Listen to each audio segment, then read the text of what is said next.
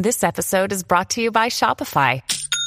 Forget the frustration of picking commerce platforms when you switch your business to Shopify, the global commerce platform that supercharges your selling wherever you sell. With Shopify, you'll harness the same intuitive features, trusted apps, and powerful analytics used by the world's leading brands. Sign up today for your $1 per month trial period at shopify.com slash tech, all lowercase. That's shopify.com slash tech.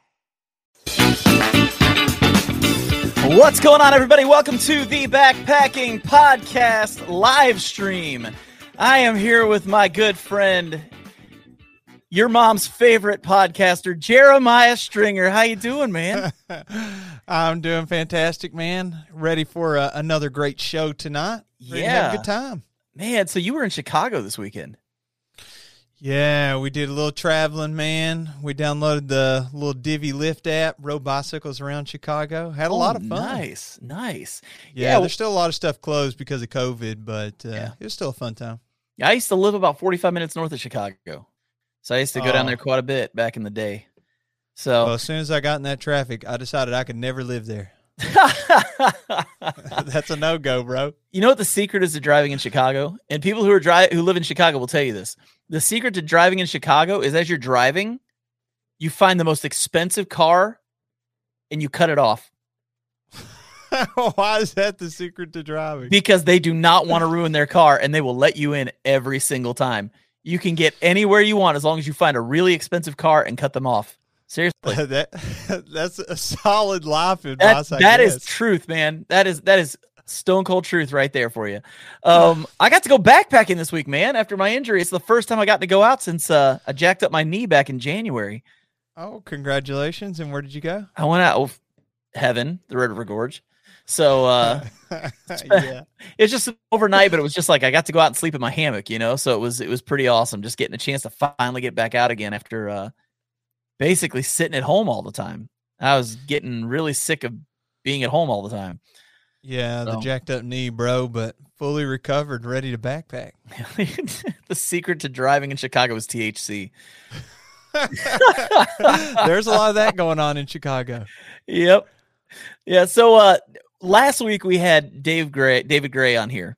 Yeah. Fantastic guest. Was awesome getting to hang out with him and we got a chance to uh, to see some of his photography and had a lot of fun with that. And tonight we're going to keep that theme going um, with a professional full-time photographer, uh, a guy who actually a friend of ours uh, just sent a message to me said I wish I could watch it tonight. He is my he's one of my all-time favorite photographers. Um, a- and, Wow. so that that's coming from uh, me, let me go look on here real quick because I want to make sure I tell you who this is because you're going to be excited to hear that they made this comment. It's coming from Serial Photog.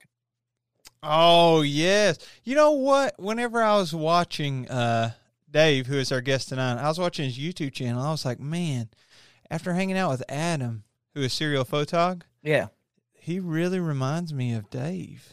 Oh, So maybe uh no offense, Adam. Maybe he was fangirling. I don't know. life go- life goals. Life goals? yes, maybe. Is that- is that what this is? Life goals.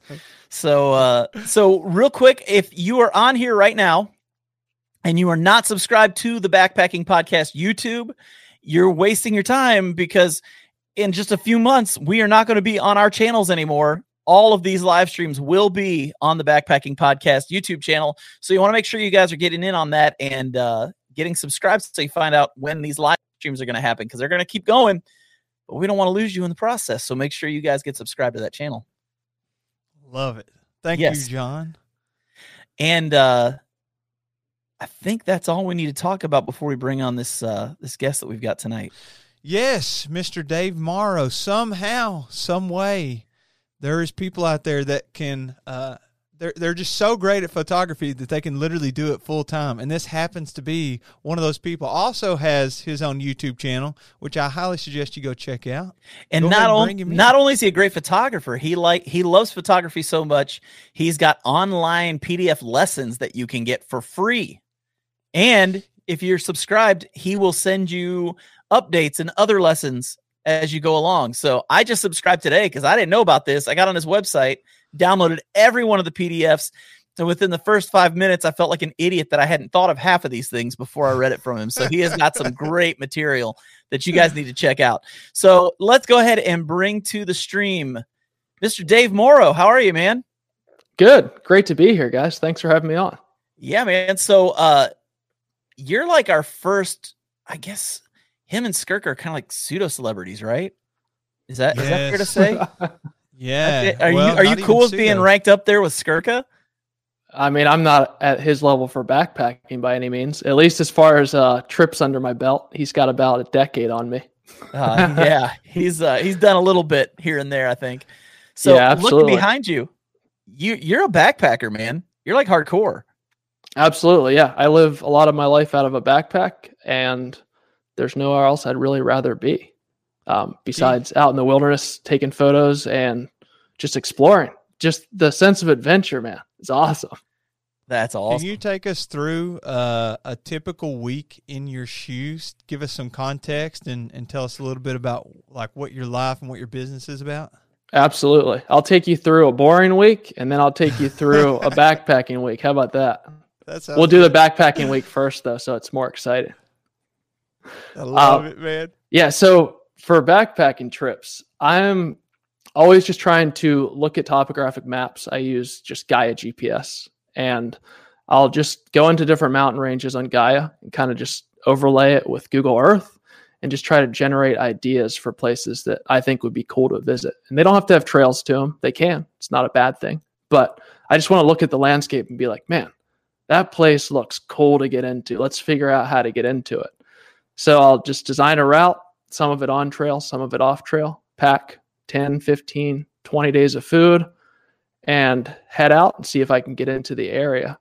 And at that point, I don't really have like a schedule of I got to stay at a camp this day or this day. I like to just stay wherever I sleep for the night, you know. I go into wilderness areas where there's not designated camping, so it's not like you have to sign up and check into a motel camp spot every night. Um, and then from there, I'll just kind of play it by ear and see what unfolds and get up every day, do a lot of hiking, do a lot of scrambling, bushwhacking, just trying to get into cool locations that are not only fun to hike through, but also fun to take photos of and just kind of let it fly and see what happens. Um, a lot of the times the trips fail because it, it tends to be really hard to get into areas that are extremely high up in the mountains with no online information about them. So sometimes I'll get there, sometimes I don't. Um, and that's just kind of how the trips go every time. Sometimes I come back with lots of good photos, sometimes just one or two. So which came first, the photography or the backpacking? Uh, the photography came first, but they both kind of morphed into the same thing over time. So, like, I was taking photos, but they were kind of just boring, like going to drive up locations, which is fine. Like, I'm not dissing anybody that does that because it's a blast when you're doing it. But I have this thing in my brain that always wants to like level up to the next adrenaline rush. So, after I got used to that, I was like, okay, how do I keep escalating this to the next thing? And eventually it was just like, well, if you're not living out of a backpack trying to get into new spots, then the rush is not there. So it's like a it's like a drug addiction, but it's for backpacking. um, so the photos came first, but I don't think I would still be doing photography if I didn't get into backpacking because the mix of both is what makes me really like it. That's awesome. Well, I'll tell you what, we we need to get to know you a little bit better. So we're gonna play a little game called Rapid Fire.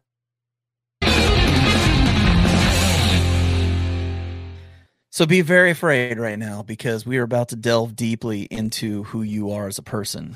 Terrified. And we have this game where we ask the questions and you have two to three seconds to answer. Now, when Jeremiah answers these questions, he does a Kentucky two or three seconds, which is more like 10, 15 minutes. But what we're going to do is we're going to ask Jeremiah to go ahead and take his headphones off because he is not allowed to listen to your answers. That way, he can't give a false answer trying to sound cooler than you. So, Jeremiah, go ahead and take those off. And uh, we're just going to shoot through some questions real quick. And uh, as you answer them, I'm going to keep them here on my really high end scoreboard, which is just the notes app on my Mac. And I'm going to just write, like type in the answers as you give them. So, first question What is the most exotic location that you have ever visited? Uh, the mountains out in the middle of nowhere in Washington State. Nice. You want like a beach location, like with a like a little tiki bar or some shit like that? Oh no, just something, just something as as exotic as you can find. That's as So- exotic as it gets for me. I would I like to be out in the middle of nowhere as far as I can from people. That's my definition of exotic. That works. That works. So, how often each month do you get into the backcountry? I say I spend six to seven months a year living out of my backpack. Uh, the other few months are spent at home building my business. Perfect. Now, what is your least favorite location or trail that you've ever been on? Anything with a lot of people that's wider than like six feet and has horses on it. I'm just gonna put anything with a lot of people or horses. Oh, that's great. Um, what's the longest flight you've been on? Mm, not that long. I mean, probably like 10 hours or something down to Patagonia in South America. Very cool. And what's your next big trip? Um, not sure yet. Probably within the next month, I'll decide. Uh, something in the Pacific Northwest, maybe Northern California. Very cool. Okay, so we're gonna let Jeremiah get on. We're gonna find out if Jeremiah is as cool as you are. Probably So- way cooler. We'll, we'll give him a thumbs up that he can he can come back on. We'll see what happens here. Yo, yo. Are you ready, Jeremiah? As ready as I'll ever be. You know how this goes. Yeah, let, let's let's find out how you do on this one, man. What is the most exotic location you have visited? Backpacking or just in general? Yes, backpacking. Um, exotic location. Well, this wasn't backpacking, but we were. Uh, hope that maybe it'll disqualify. We were in Ecuador in Banos in the middle of the rainforest. I was risking my life because I didn't take the malaria medication, so that was fun. But I got a wife out of it. Well, I mean, She's not Ecuadorian for the record. you spent a week in Ecuador and brought a wife back. Is that what you're I saying? didn't buy a wife or steal one or anything. I proposed there. I was in the say, rainforest. I've heard your wife's accent. It is definitely not an Ecuadorian accent. It's very No. Kentucky. So, It's Kentucky. how often? Hey, Jeremiah, how often you get into the backcountry? Uh, hopefully at least a couple times a month for two or three days at a time. Okay. What's your least favorite location or trail that you have ever been to? Wow, that's such a hard question. I mean, probably pretty much any road walking that I do on any trail. Any road walking? yeah. Fair enough. So, what's the longest flight you've been on? F- For backpacking, Just period. uh, I don't know, maybe four hours, something like that. Four hours. Okay. And what's your next big trip? Oh, I'm going to do a section of the Sheltowee very, very soon for four days. Okay. Where's that at? Here in Kentucky. Nice. yeah, it's not a very Dude. big trip. I would love That's to go cool. backpacking in Kentucky. I've never backpacked down there. Oh, come on down, baby. Dude, you gotta got come. you in Kentucky, I- bro. Uh, it looks beautiful. It is. It is. So, Jeremiah, you want to hear like how you rate next to Mr. David Morrow? Can can I add on to uh, the big trips I'm planning? Well, I just asked for your, your your next one, not next big trips. This is not a plural. Well, thing. I is- thought I was disqualified because the Sheltowee wasn't a big trip. Uh, I you'd didn't even rather give a say, good If you'd rather say something else is a big trip, you can. I'm not going to tell you no because I'm not that kind of guy. So give me give me your next big trip. Hopefully, at some point um, this summer, I'm going to be able to revisit some of my favorite memory spots on the Vermont Long Trail. Ooh, that's a, that's a good one. Haven't told anybody about that yet, so you heard it here. Wow, dropping bombs on. Okay, so here's the deal. Here's what here's what we found out. What's the most exotic location you visited? For Dave, it's the Washington Mountains, but you were saying like out in the middle of nowhere mountains, right? Yeah, there's fortunately a lot of places in Washington that take four or five days by foot, two or three of those being off trail, that it's just so rugged and diverse as far as the terrain that it's just hard to get out there. Nobody really looks to go out there. So if you have a lot of time, you can get out there and Yeah. you know how to plan logistics of food and caches and stuff like that. Um, Nice. so that's it's pretty protected in that way, which is nice. Yeah. Well, just so we know, everybody's getting on here with comments about the Kentucky two or three seconds. Here comes the Kentucky two or three seconds. Uh, fun, but I got a wife, and it's never rapid fire with Jeremiah. So, Dude, I got a problem with I can't do rapid fire very well either. We both talk Difficult. forever. It's Oh, because we're from the the Appalachian Mountains, man. You're That's you're like the is. southern end of the Appalachians. I'm up at the northern end. there you go. There you go. Yeah, it gets Well- you talking. And people are saying, they're like, wow, these people look famous and have accents like everybody. so, uh, so ask how often you guys get out to the backcountry. And Dave said six to seven months a year, like total time. Wow. That's a lot of time. And you're about twice a month. So, uh, that would equal like three months. I don't We'll go three months. We'll go three months. We'll say three months to make you sound really, really cool. That's very generous. you. Yeah, we'll, we'll go with that. Uh, least favorite location or trail you've been on? Dave said anything with a lot of people or horses, and you said road walking. So um, it looks like Dave's got you on miles in in the air too, because he has a ten hour flight compared to your four hour flight. I hardly ever fly anymore though. So. And, and the last was the next big trip. He's talking Northern California, and you're talking Vermont. So there's two great locations, man. Two great locations. I want to know how Dave does these 10 days worth of food and like how much are you caching? I've only had to cache food a couple of times. Yeah, c- And cat. I, Oh, go ahead. Sorry. I just don't know how you're carrying like more than five or six days. um, making my own food. So just getting getting the uh, calorie density way way up. Um, I can carry. I mean, with camera gear included, I can carry ten days without a cache. More than I mean, any more than ten, it's pretty hard without a cache.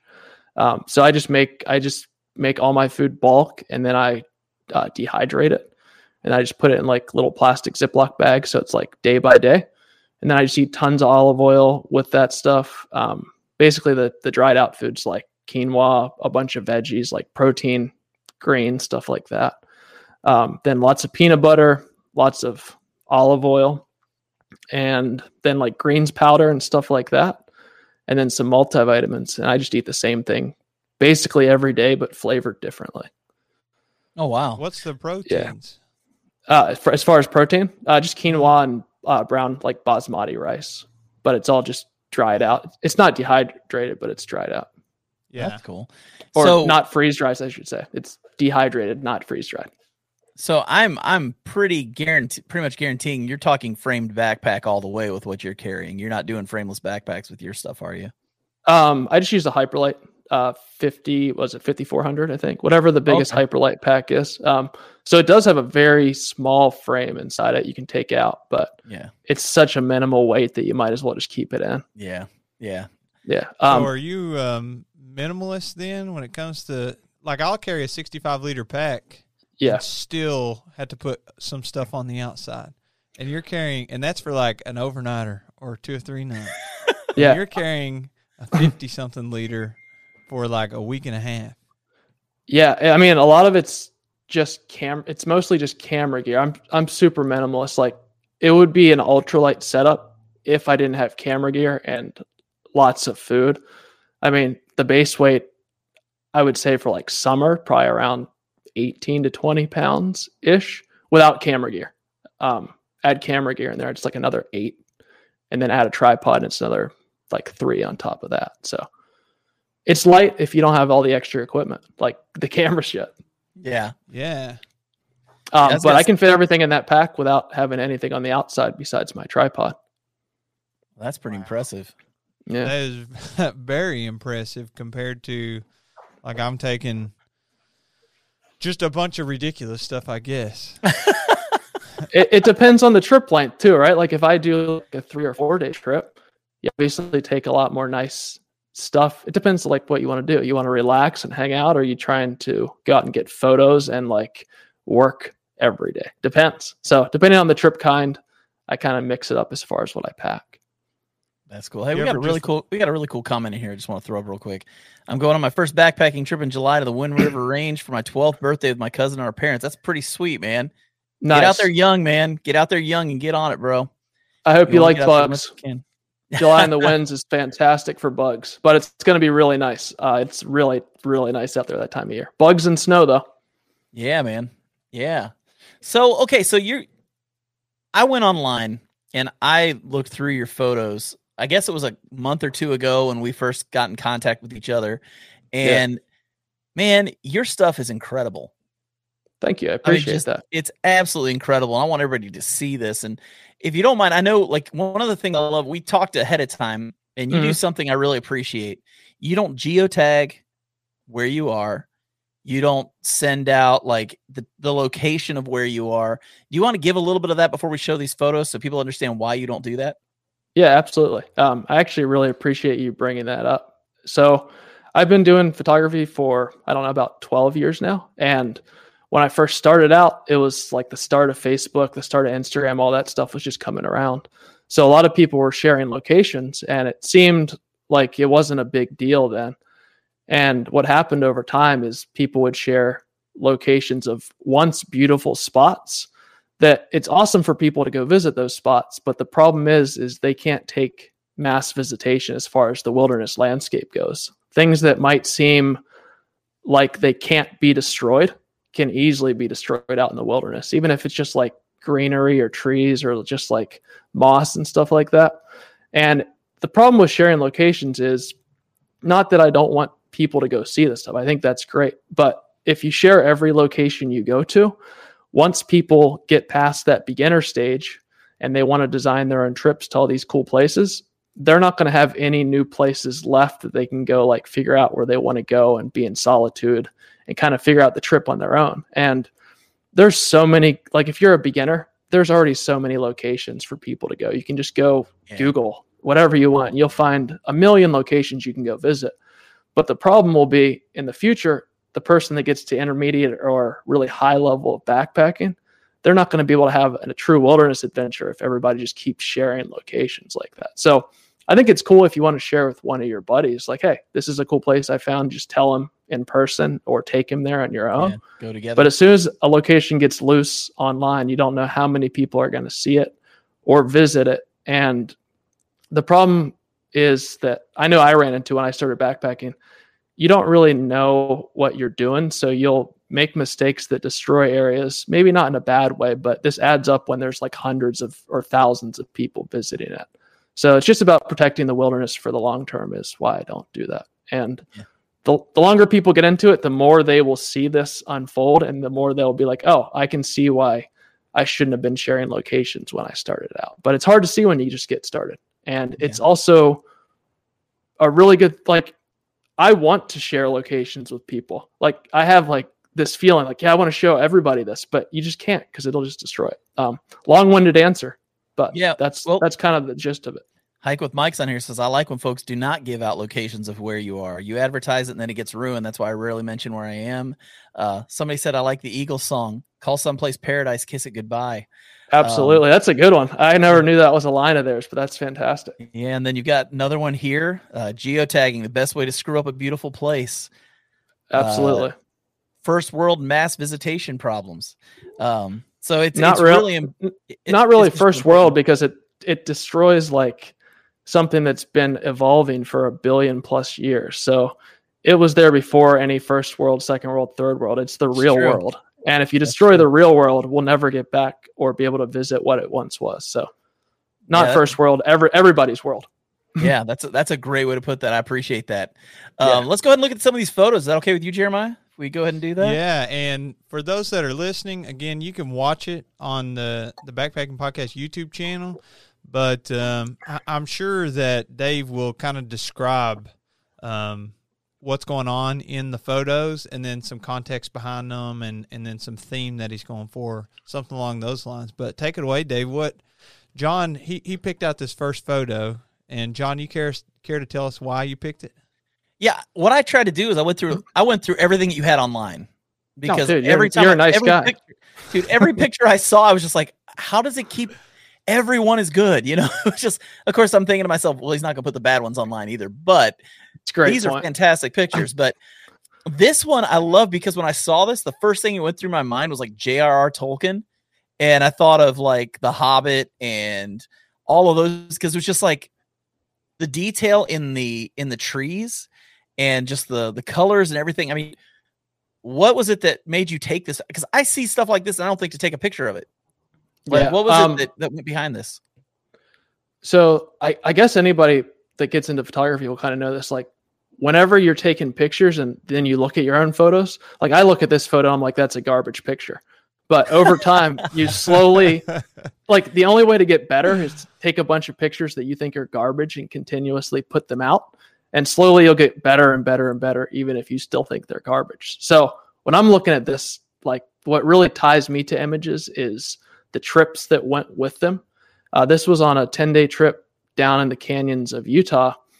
And within the canyons, you get what is called reflected light. So if you're walking in this massive canyon, the sun will shine off one of the canyon walls and then it will reflect off onto everything else in the background. So you'll get all this detail on all the trees that looks really cool. And that's just reflected light, partially hitting like where you see the tree trunks and it's a lot of detail. That's all reflected light. And then you also have some sun shining down and hitting like dappled parts of the different uh, foliage in the foreground and stuff. So anytime you have like light within a scene, if you have direct light on the whole scene, it's really hard to have a sense of depth within the image. But if you have what's called like dappled light, how you can see it's just touching different specific areas Yeah. and then it's dark in other areas, that provides your eyes with a sense of depth because they can kind of see that things are on different uh, planes from foreground to background. And it just helps a lot with that. So that's like one of the things you can do when setting up shots is look for dappled light like that. That's not too harsh. wow. It's beautiful. Let's check out another one if you're cool with that. Yeah, go for it. This one right here. I'm a big Um, mountains fan, and that's just beautiful. Nice. That's from the Canadian Rockies, uh, which I think that spot's probably pretty popular now. I took that about six or seven years ago, and I went up there with my dad, um, and we went backpacking out there, and it was probably the worst bug pressure that I've ever felt in my life. But the views are really beautiful. Those peaks just rise up, as you can see, out of the middle of nowhere from that lake. Um, so we were doing some backpacking, and then we did some camping out there. Um, it's not a very long hike, but some pretty beautiful locations. So it's perfect to take my dad out there. Yeah, the sky is just perfect. Yeah, It's man, those kind of days are so nice for backpacking. It was probably like I don't know, sixty highs that Oh, day, wow. like freezing ish at night, which I think is like the ideal backpacking temperature. Yeah, it's best. It's the best to sleep in, anyways. I think. Absolutely, yeah. So, well, here's another one. And this was the one I actually talked to you about this one when we before we got online here with everybody else. But I want to I want to kind of talk about what we were talking about before. When I looked at this one, a lot of people when they do nature photography or landscape photography, they always make the water look like this big white swoosh. And it, it never to me looks like water. I mean, it looks cool, but it doesn't look like water. And you've been able to actually make the water just look like water. And to me, it just caught my eye. And I thought, for one thing, the landscape itself is amazing with the light in the back and the way the clouds are and everything. But how did you get it to look like that? Yeah, good question. Um, so I get where you're coming from with the the really uh, silky, smooth, long water that kind of looks unnatural, um, which can always be fun to do. But whenever you're taking shots of water in any landscape, or it could be clouds or anything that's dynamic or moving, a lot of times shooting at much shorter shutter speeds, like a tenth or a fifth or a half of a second, will show a lot more detail in the water than taking a shutter speed or exposure time, whatever you want to call it, of like 30 seconds. Because the 30 second exposure just averages everything out in the scene. So it becomes like one big blur, like you were talking about with that Yeah. white, kind of blurry, averaged water. So whenever you shoot at shorter shutter speeds, you get a lot of color and detail that's reflected because all the colors aren't averaging together over that longer exposure time. So that can be a big help. I'll often take multiple different exposures of the same composition. One will capture the whole scene, and then I'll take a few more that just concentrate on whatever's moving in the scene. And I'll mix up the shutter speeds just for that part of the image so I can overlay them when I get home and you can just blend them together in Photoshop, which gives you what you're seeing right there. So everything's natural, all the colors are natural, the scene's natural, but you kind of combine different things that you couldn't do in one single shot in camera. Uh, it's a beautiful shot, that's for sure. Absolutely beautiful Thanks, man. shot. You get a Yeah, lot of was, really uh, cool comments too, just so you know. Um, they've got you got the uh, light in this picture is beautiful. Um, the wa- he makes water look like water. I call him photography Jesus. Um, You've got it looks like Mordor in the background. That was in and, uh, uh, wow. Beautiful Yeah, that- photos. that's up in the uh in the highlands of Iceland and that's I just complained about giving out GPS locations. That's not really a GPS location because have fun finding that in the highlands of Iceland. It's a pretty massive place. Um, but if you guys, if anybody wants to go backpacking in some pretty wild landscapes, the Iceland highlands are unbelievable. Just volcanic rock mixed with that lush green, mixed with mountains and snow and everything else, along with glaciers. It's unbelievable. Yeah, it's Um, good absolutely spot to beautiful. explore. so That's you do a lot of this stuff solo. Uh, yeah, I do. Um, it's really hard to, like you guys know this. It's the communication and the background of lining up trips with people, and then finding people that you mesh with. Just takes so much time that most of the stuff I just do solo. Um, I still go on a few trips a year with my friends, but it's more just like a friends trip where we hang out and drink whiskey at night and just talk crap on each other all day. Um, but like the photography stuff, I just do by myself. That's awesome. And when you do the solo, have you gotten into any like super hairy situations where you're like, "Oh, I'm by myself. I wish I wasn't by myself," and Um, uh, I'm not really sure what to do here, or something along those lines? Yeah, I guess there's always um, the scariest situations for me are pack rafting solo because if you make one small error, you get caught on like a rapid or something. There's nobody to help you out. Uh, so I think there's a lot of times that it's just always running in the background. There's like this high level of tension, and at night I can feel like loosen up a little bit, like oh man, another day safe. But it's your it's normally not running into something that at the moment I'm like, oh man, I'm stuck here. Um, but I think, I mean, you can get hurt at any time. I would recommend to anybody that wants to do solo trips, first get really good at backpacking with friends, um, so you feel comfortable. Second, really know how to navigate. And by navigate, I don't mean just pushing like the GPS on your phone when you're on a trail. By navigate, I mean when you're actually really lost in the wilderness, you'll start freaking out. And if you don't know how to get out of there, you're not going to figure it out out there on the fly. Um, and the third thing, go get a wilderness first responder if you're going to do a lot of trips by yourself. It's a 10 day intensive course that teaches you how to basically be the first responder to an emergency incident. It doesn't make you invincible, but it sure does allow you to do a lot more than you could without it. Um, so those are like my crutches that I use to justify to myself that I'm not doing stupid stuff. But sometimes, I mean, you're still just going to be in risky situations. And if you want to do it, it's something you'll have to just deal with. But it's probably still way more dangerous driving to the trailhead. Um, highways are real dangerous. yeah. so I try to keep that in mind, but it's definitely can be scary at times. I mean, you're you're out there by yourself. You can always, I mean, helps to have a Garmin InReach Mini, but Yeah. also doesn't make you invincible, That's but it helps. truth. That's the truth. Well, let's let's take a look at another one of these photos, man. This is this one I love just because it's that thing where you everybody you can see this with the eye a lot of times, but you it seems like when you try and take a photo of this, it's hard to get what you've got here where you can see all the different sections of mountains just kind of fading to different colors. Yeah. So uh, one of the things that I got better with over time, and I'm still trying to get better at, um, whenever you're taking images, like we were talking about depth and dappled light before, showing like 3D to an image, whenever you can separate out colors, even if they're very small differences in color. So you'll notice at the very bottom right, it's a very dark, like bluish color.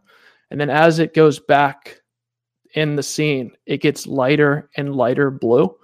Now, if you can shoot that in the field, it's great. But when you're editing the photo, that's also going to help to give some depth to the scene because you can see all the different layering. If I would have kept all the color and light exactly the same, it can be really hard to tell that you're actually looking back into a landscape and that everything's not on the same distance or plane as you are. Um, so, creating depth through color and variation and light is something you just slowly learn over time. And it's something that, like, I guess my eye just slowly becomes accustomed to editing and shooting a lot more photos. But I think it's like a learned thing you kind of get used to over time. Um, definitely not like a natural habit, at least what I found it to be. Um, if you saw my photos from 10 years ago, you'd be like, dude, you're not coming on this show. They're they're horrible. I was wondering, I was wondering, uh, like, I, I assume that you're in your mid 30s from watching your videos. Is Yeah. At least what I thought. Yep. And I didn't know when the whole photography journey started. And then at what point did it kind of like actually start coming to fruition? You know, Mm, like you went yeah. from being an amateur to actually hey this this is no longer a hobby this is a passion and i can actually live off this and my stuff you look back at it I, I don't know about you but anytime i look back at the things i first created i'm like oh wow that sucked and Yeah. now you're like well it'll probably i'll probably think it sucks you know whenever i've uh, been doing this another 20 years or whatever Mm. but how long how long did it take you to actually get to that point and uh, no longer be the amateur That's a really good question. I guess I look at it more of like I still don't think I'm there yet. Like if you were to ask me if I have professional level photos, I would tell you no. But I guess that's what keeps me driving to get better at a constant rate. But I guess as soon as you can teach people something or show somebody a path or a way to do things or provide somebody with art that they like, as long as you have enough people that like your stuff, you're technically a professional to some people, or maybe not a professional, but you could be an expert. Um, I guess when I first moved out to the Pacific Northwest like 10 years ago, I moved out here first because I was doing aerospace engineering. I was building airplanes at Boeing, um, which is like what you fly wow. across the world or the country in. So like these big jumbo jets. And I got out here, I was like, dude, these this place is amazing for doing outdoor stuff. So I started taking pictures and then it just slowly morphed into okay, I like this, but I'm gonna take it up to the next level and the next level. And then eventually it hit a point where I was like, well, what happens if I just jump off the cliff and do it full time? I mean, worst case scenario, I can go back and get another job in the field that I was in. So it's not like there's a huge downside if I take the risk. The positive upside is that if I do figure out how to do it, then I can be my own boss and I can like live the way that I want to and run a business like I want and go backpacking and take photos. So that point hit about six years ago where I just jumped off the cliff. Now, when I say jumped off the cliff, I still had savings, like emergency savings. My business was doing pretty well by then, not to the point that it was doing as well as my old income. But over time, it got up to the point where I make a great living now. I mean, I'm not a rich guy, but I have freedom. I mean, I can go backpacking, I can take photos, and I have plenty of money to live the way that I like. So I see it as successful in that way. But I think as soon as you can provide people with knowledge, like I've watched your YouTube videos, Jeremiah, there might be people like Andrew Skurka that know a lot more than you, but you can teach people what you know. And that's all you really need to provide value to people. And as you continue to do that, you'll learn more and more and you'll get better and better as you keep doing the stuff you like to do. And then you'll have more and more people that are following and learning from you. Um, so I don't really ever judge it as like, am I an expert at this thing yet? I just more judge it as, can I create stuff that people like? And can I teach people about stuff or ways that I've learned to do things? Um, so hopefully that clarifies it a little bit, but still lots to learn, lots to improve upon, and lots to uh, explore.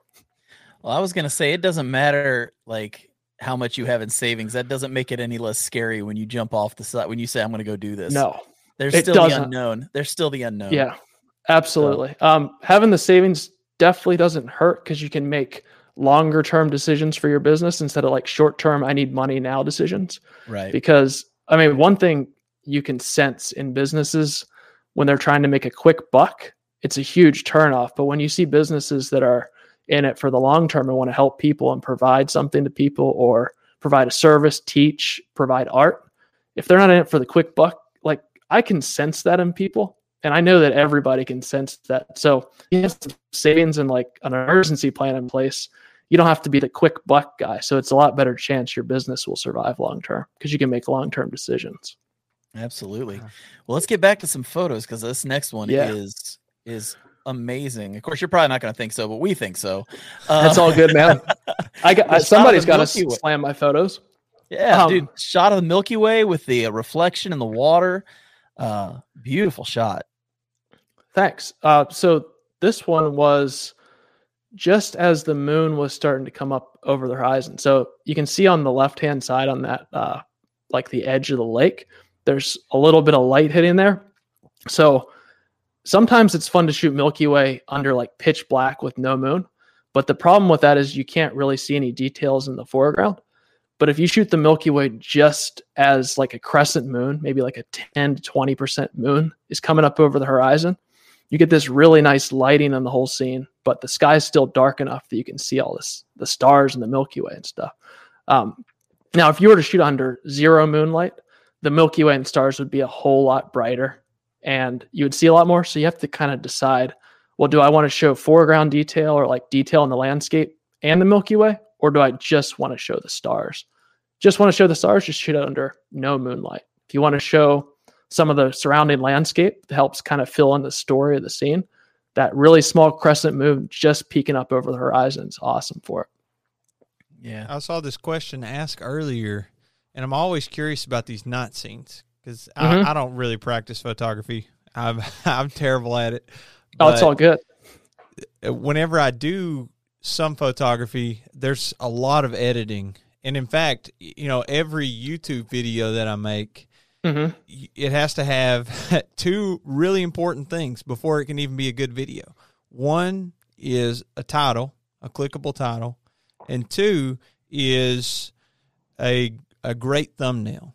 Oh, And it's so hard. the- yes, it's very very difficult and even doing the thumbnail. I mean, you know, like you, for those that don't know, you have like almost 50,000 subscribers on YouTube. So you know the pain of having to do all of the YouTube back end work that people don't see. They just see you talk on a video because they click and watch it. And I have to edit the photos, every photo I take, and especially a thumbnail. It needs to be great. So, how much editing is actually taking place in your photos to make it either look the way you want it or look the way you actually saw it to the, the naked human eye? Nice. That's a really good question. Um, the longer I've been in the game, the less and less I edit photos and the more strategic I am with each photo edit. So that photo right there, I probably took 15 to 20 minutes to edit it max. But Wow. I mean, eight years ago, I would have taken a lot longer than that and it would have looked way worse. Um, that's a guarantee. So it's it's like as you do it more and more, I'm sure you guys know this with like backpacking stuff. Like when you go on a backpacking trip and you're out there for eight days, I don't know if you guys do this, but you pack and unpack everything and you get in this routine of like this thing goes here in my pack, this thing goes there in my pack. And you like you really dial it in. And by the end of the trip, you're like, oh man, my packing and unpacking process is perfect. Everything goes in this spot. When I take everything out of the pack, it goes to this spot to the tent, and that's that. So, like, the process of photo editing can be very similar. As you do it more and more, you refine your process more and more, and it gets cleaner. And then it just doesn't take as long to do anything. I mean, go backpacking with somebody that's going for the first time and watch them every night and every morning. They'll spend three hours getting their stuff unpacked.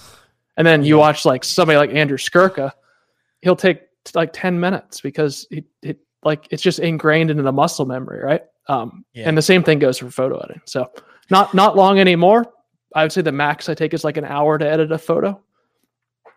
That's cool. Somebody actually has a question about this picture in particular here.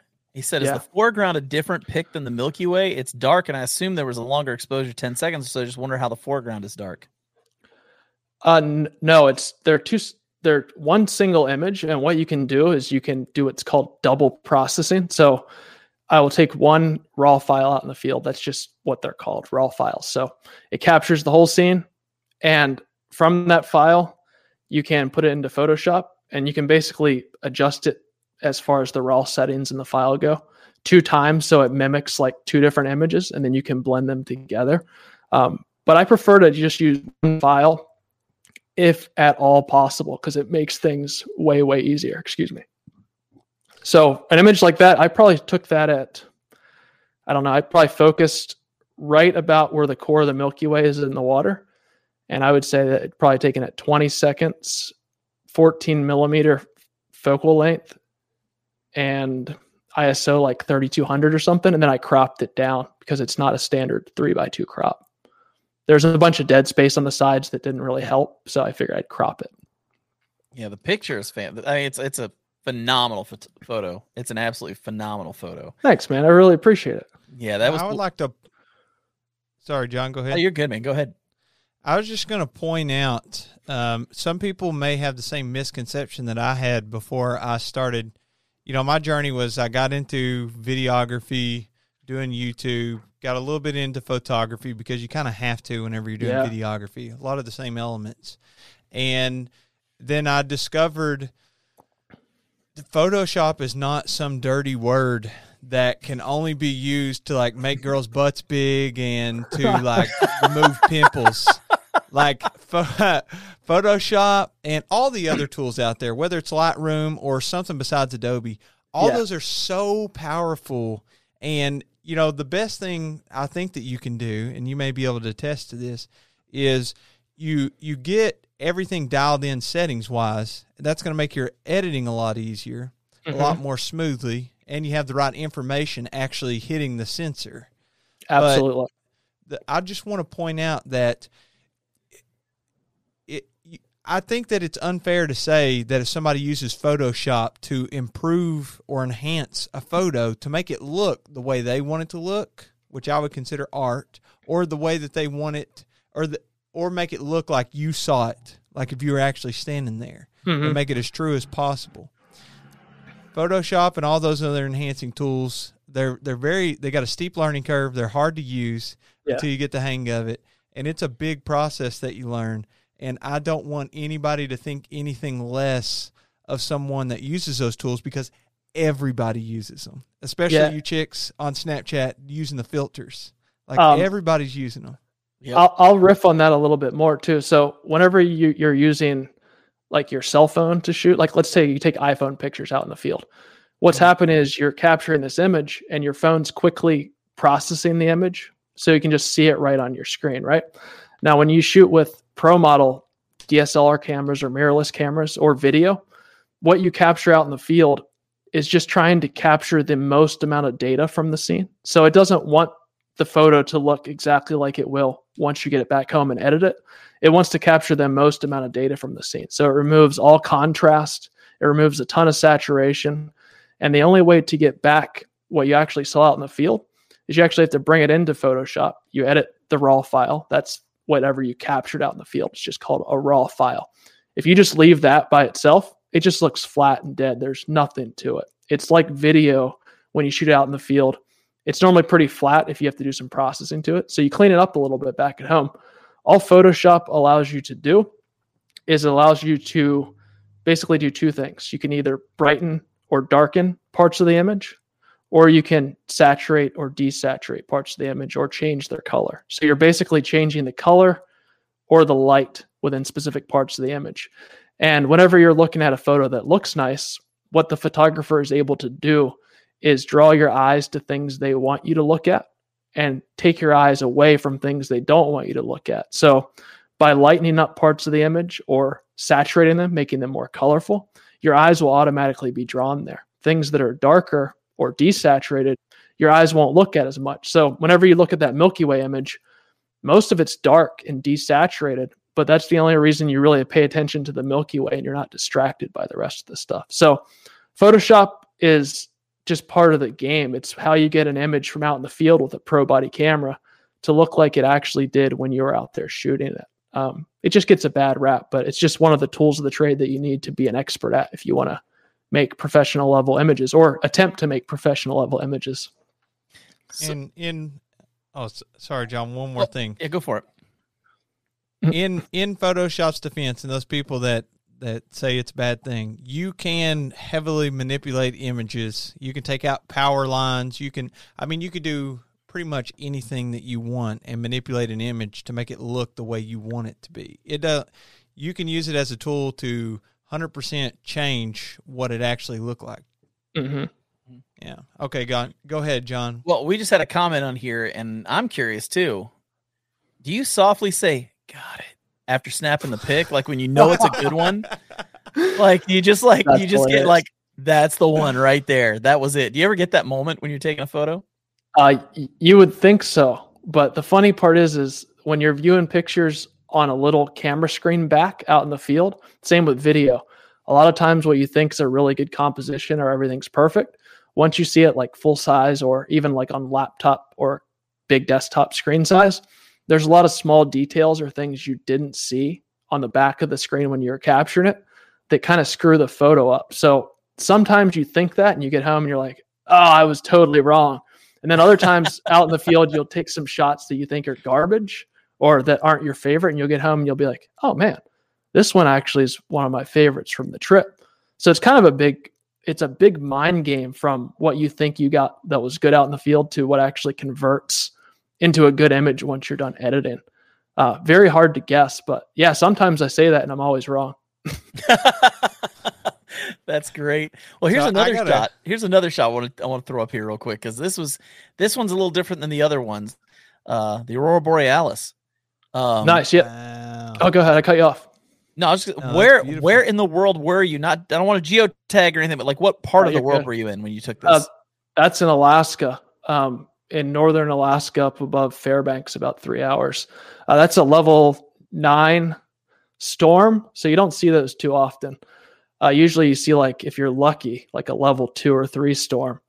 So we had three nights of like level eight and nine storms, and it's it's like a psychedelic experience. Um, the it's moves so quickly through the sky and shifts so constantly that it's hard to even shoot. So like if anybody's taken northern lights photos before, if you're shooting like a level 2 or 3 storm, the aurora doesn't move that quickly in the sky and it's not that bright. So you might shoot like a 20 second shutter speed, but when it's blasting off like level 9 storm, you have to shoot at like a 1 or 2 second shutter speed because it's moving so fast that you can't capture the detail otherwise. Um it was about negative 40 degrees Fahrenheit that night, which is probably pre- wow. pretty close to negative 40 degrees Celsius. They're they're starting to converge at that point, I believe. Wow. Dang, and do Batteries- have to. Battery will last for about two minutes in that condition. I bet it sucks the battery out of it. It's horrible. You got to keep them all like you wear like a massive down jacket. Um, but you just keep them tucked right next to your body, and you have like eight of them. So your your body temperature's keeping that back up slightly warm, and you just cycle them in and out constantly. Now, do you have to um in this photo and just typically, and it could be a mix. Mhm. Are you mostly setting up the tripod and are you using a, a remote so that you're not shaking the camera or using a camera app or something like that or do you sometimes run and gun too? Yeah, good question. Um, I will as cameras get better and better, you can run and gun more because like around sunset, you can shoot handheld and just crank the ISO up a little bit, which basically lets you have a shorter shutter speed so you can shoot handheld. But for the sharpest images, you still want to use a tripod because any movement at all with the camera, and you'll see it, it'll be an out of focus image. So like that, that's set up on a tripod. Um, I just naturally take all my landscape images on a tripod because it keeps them sharper and trying to see if it's perfectly sharp on the back of the screen. It's okay in the field to like zoom in and see if it's sharp, but a lot of times you miss very small movements. And by using the tripod, you're guaranteed to have a sharper image. Um, you can also shoot a lot wider range of shutter speeds on a tripod, not have to constantly think about, oh, is the shutter speed fast enough to cons- or compensate for the tripod? Um, so a lot of times what I'll do when I get to a spot for sunrise or sunset, I'll walk around with the camera in my hand, like before the light gets good, like an hour before sunset, and just point and shoot with my camera. I'll pick a few compositions that I think might look nice. And then I'll go back and review. Maybe there's like eight compositions that I think might look cool. I'll pick out the first one that I like the most. And when the light's good, I'll go and concentrate just on that composition. And I'll shoot it until I deem that shot's good. And then if there's still time left in the sunset, I'll move to what I deem to be the second best composition. So I'm not running all over the place, like hoping for the best, because if you just get one really good composition from a spot with really good light, you're good. You don't need anything else. People don't want to see like a slight variation of this and a slight variation of that. And that's one of the things I learned over time is because when it's really good light, meaning like awesome sunrise or sunset or like aurora like that, if you're running all over the place trying to get an average shot of 10 different things, you're better off getting a world class shot of just one specific thing. Um, so usually I shoot tripod, but I set the compositions up before without the tripod because nobody wants to use a tripod. It just yields better results. Yeah. The human hand doesn't sit as steady as we think it does. No, it doesn't. Um, same for video, right? I mean, if you shoot Yeah. video on a tripod versus like moving around, it, Yeah. GoPro GoPro's pretty good stabilization. Uh, somehow, it's unbelievable, but like Doesn't make any sense. Yeah. it doesn't make any sense. But like if you try with a regular DSLR or mirrorless, it just it just doesn't look as sharp, right? Um, and even sometimes if they have, I say even if they have stabilization, you're getting the wobble in the corners. Like it may not be in your face, but it's out in the corners of the picture. So Yep. And a lot of times, like if you shoot handheld for a still frame, you won't see unless you look over the whole image. There'll be a little part of it that moves, so you'll have like something out in the corner that's out of focus. But if you shoot on tripod, you don't have to worry about that unless it's really windy.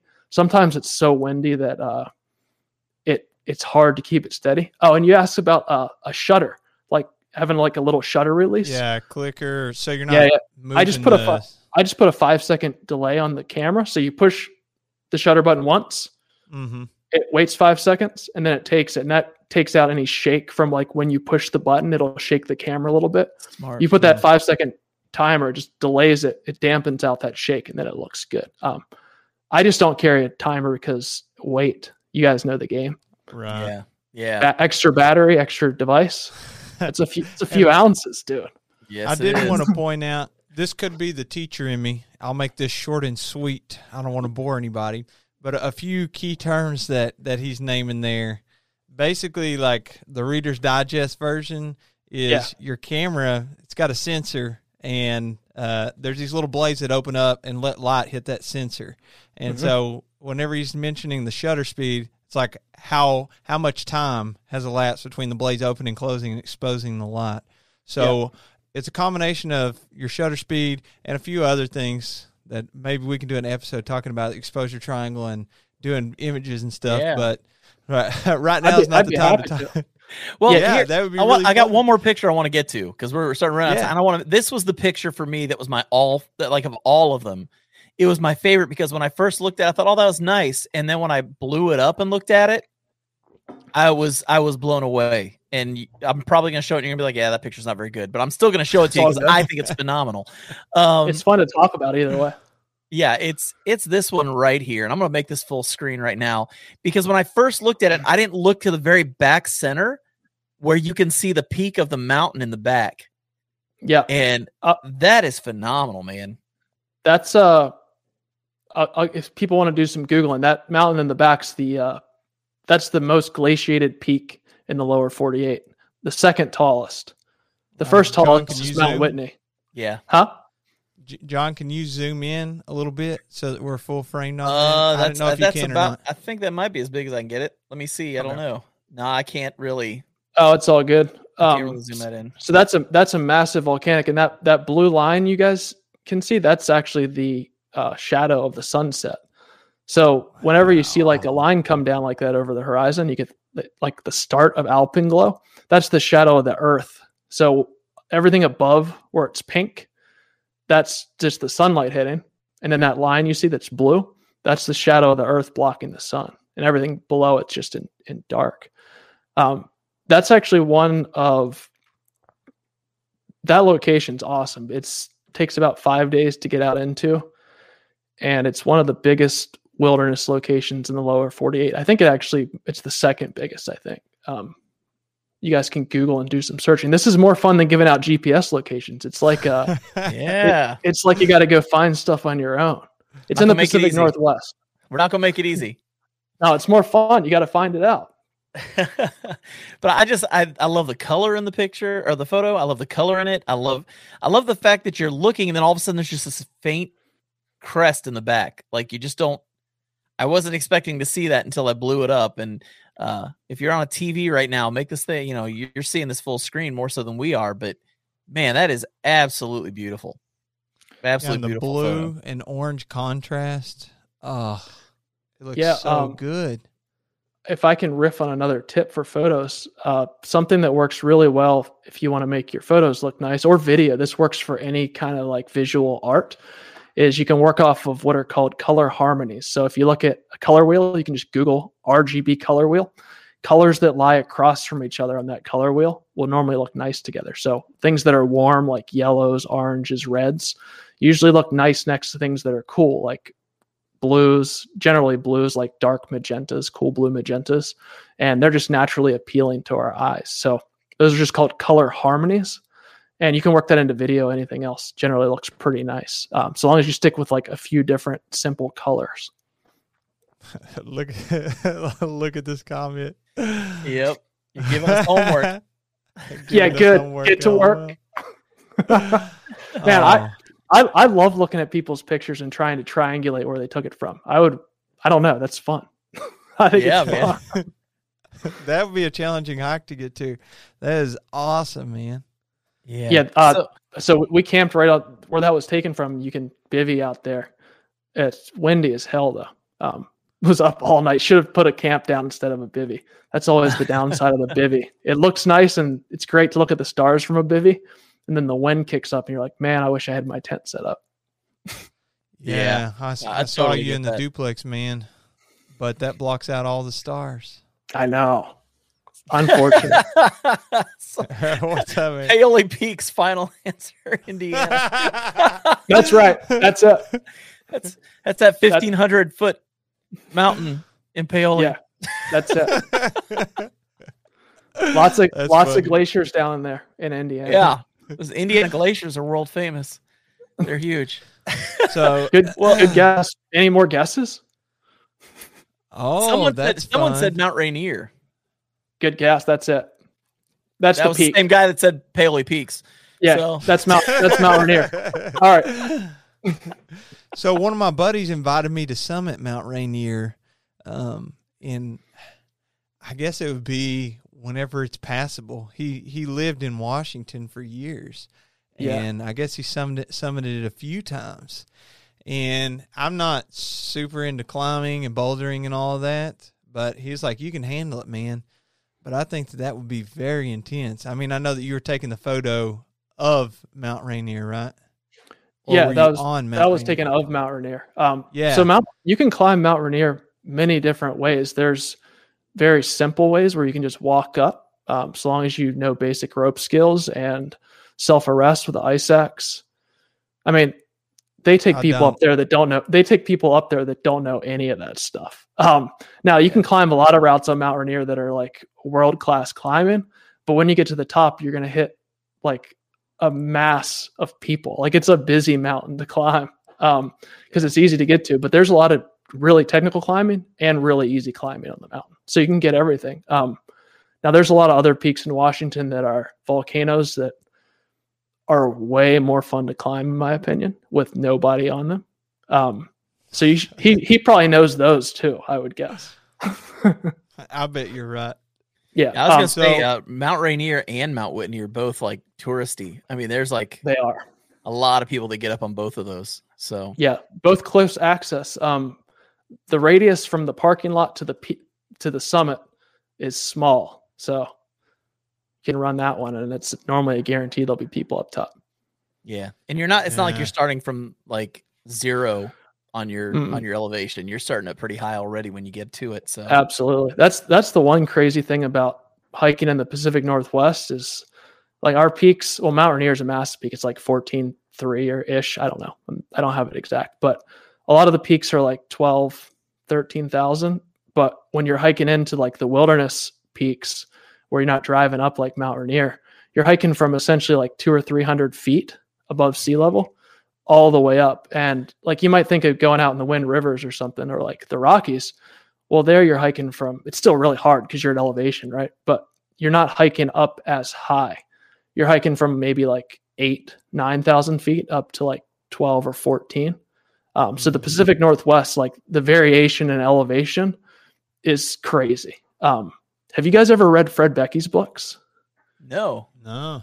Oh, you should watch this movie. It's called Dirtbag: The Legend of Fred Beckey. He I've was actually out here. seen that. this. Yeah, he- he's pioneered all the climbing out here. Every every route has his name on it. Not everyone, but um, he's got some good books too. Not just about climbing routes, but like about the stories of being out here before roads, before a lot of people, when there was just like mining camps, and you had to hike.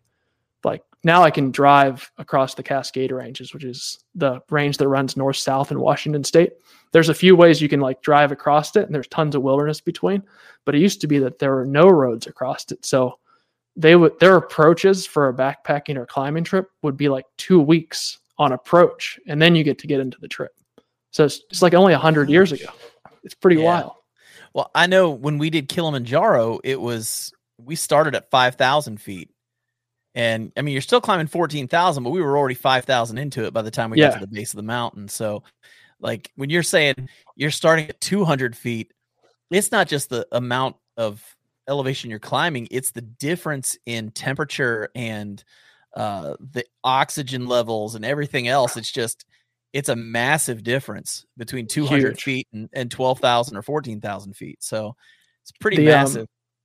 the one thing I like a lot about I like like I like to go backpacking anywhere in the U.S. But the one unique thing about the ranges in the Pacific Northwest is that you go from like lush jungle rainforest up into subalpine and then alpine, and Yep. you you can't get from one point on the map over to another mountain range without going all the way back down and going all the way back up. So you might go on like an eight day backpacking trip and you're like at I don't know say eight times like maybe 40k of gain over the trip.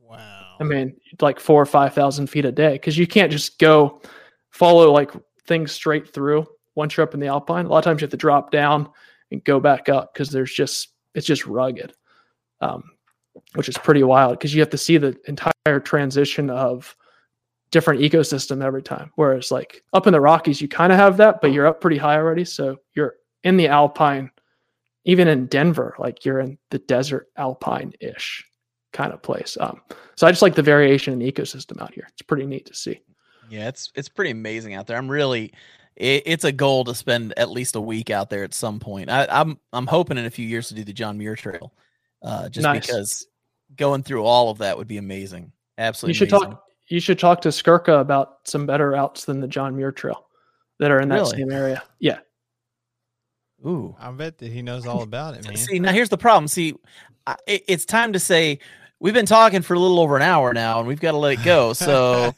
keep may have to talking talk- dude We may have to talk for a few minutes after this thing cuts off. So, so you, you piqued my interest when you said we may need to find a separate route here because I'm Well- all about finding places people haven't been and, and checking things out like that. So, Yeah, John That Muir's like a super John Muir super highway. Uh, now some people like super highways, like they like like it's like through hikes. It's like hiking the PCT, right? Like I'm not against hiking the PCT. It's just not for me personally because like I just have other stuff that I'm into. If you like like the hiking culture and like hanging out with people, um, you might love the PCT. It's all about finding the things that you're into.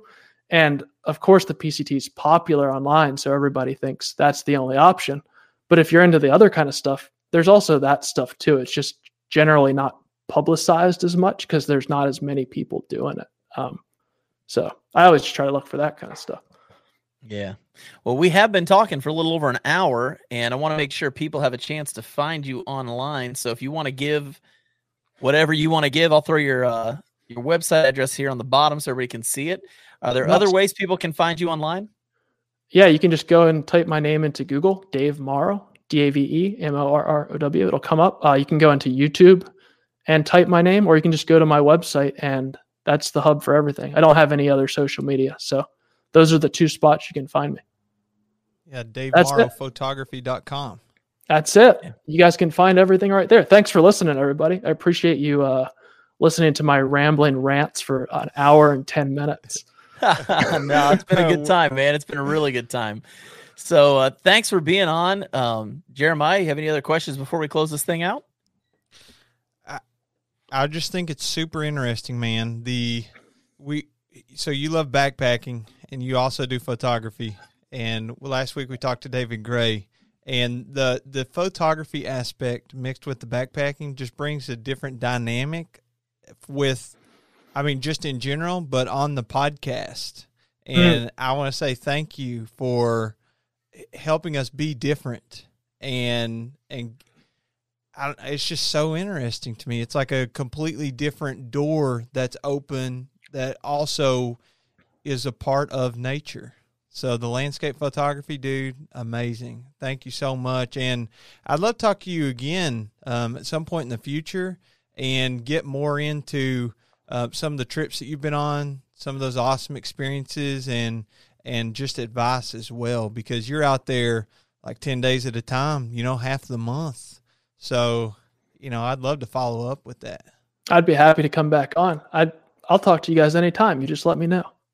I appreciate it. Sweet. That Well, sounds awesome, hang- man. That sounds awesome. Thank you for being on and hang on, hang out in the green room for just a few minutes. Eat some of those green M and M's we've got in there for you, I will. and uh, we'll chat with you in just a second. Later, guys. Thanks for watching. See you, man. See ya. Man, that was I'm I'm loving this. Like two weeks of photography is really cool. So if you were if you were listening to the podcast right now, um, make sure you get home and get online. Go to the Backpacking Podcast YouTube channel, subscribe to it because that's the only way you're going to get to watch these live streams in a couple months. And make sure you watch this so you can see these photos because they are absolutely amazing. And if you just want to go to his website and check it all out, his photography is amazing. Yeah, DaveMorrowPhotography.com. I would, I mean, it is breathtaking, bro. It makes me so jealous, but I mean, I understand. I haven't put in the time and work and energy, and he has, and it definitely shows, man. It's next level. Well, that's the best part about it because he did all the work. We get to look at all the pictures, which is the best part, right? so uh, it, it just some ph- Yeah. phenomenal stuff. But uh, next, we got two great guests coming up next week. We got uh, Justin Sylvester is coming back on, and if you got a chance to listen to his episode or watch the live stream that he was on, uh, he talked about his friend Randy who is blind, and he took him into the uh, was it the the mountains of New Hampshire? Is that right? I can't remember if it's the Whites or um, the Adirondacks. I can't remember. It's it's an epic story, but it's not actually next week. The live stream is on It's in two April weeks. the twelfth. That's yes, our next guest in two weeks. Next week's vacay, baby. That's right. I forgot enjoy- Jeremiah's on spring break, and you don't ask a teacher to do something on spring break. That's something we don't do. So in 2 I'll be weeks, backpacking. that's Yes. right. In two weeks, Justin Sylvester and his friend Randy are going to be on here, and they're going to talk about that journey that they went on together, which I find to be one of the most fascinating stories. And not only that, that's also where Justin found his wife. So uh, that what an awesome story to tell, and we're going to get to explore that a little bit more here in a couple weeks. And then the week after that, who do we have on Jeremiah? Uh, we have April nineteenth on the live stream. Of course, the uh, the audio and video on the backpacking podcast will be published later. But we have Julia Sheehan. That's right, Which- Julia Sheehan, fresh off the AZT, fresh off the Arizona Trail. So she uh, did the Appalachian Trail last year, I believe, or the year before. Can't remember which one. It might have been the year before. And uh, she just finished the AZT. She's done a lot of uh, long distance backpacking. Uh, really has a, a cool Instagram page and does a lot of stuff on YouTube. So we're excited to have her on the show here in a few weeks. Um, man, we got a lot of stuff going on. Yeah, it's gonna be a fun time, man. Hopefully, everybody comes out and keeps joining us. Yeah, and before we leave, I just want to say everybody who can, Jeremiah crossed 14,000 subs here recently on the YouTubes, and I can't get the man to make t-shirts. So I want everybody who listens to the podcast, who watches the live streams, to get all over Jeremiah so he'll finally make t-shirts so I can wear a t-shirt that says what's going on hikers. What's going on, hikers? That's all I'm saying. That's what I want, and I want to see it. So Jeremiah, it make it happen. Okay. I've Uh, now I've John's- now gone pu- I've gone public with this now. So now you have to do it. He is. He wants me to do merchandise, but I just can't will myself into doing it. So Look at Jeremiah. Look at this. Even I'd wear one. Chris Coney, man. Thanks, Chris. He would he would wear one, man. Like you need to do this. I'm just telling you. I just want to get know, that out. Maybe I got to We'll get it out of my system. Got to get it out of my system. so, with that said, Jeremiah, it's been good. It's been good hanging out. And uh, for the rest of y'all, we'll catch you on the next one. Yeah, Adios, folks.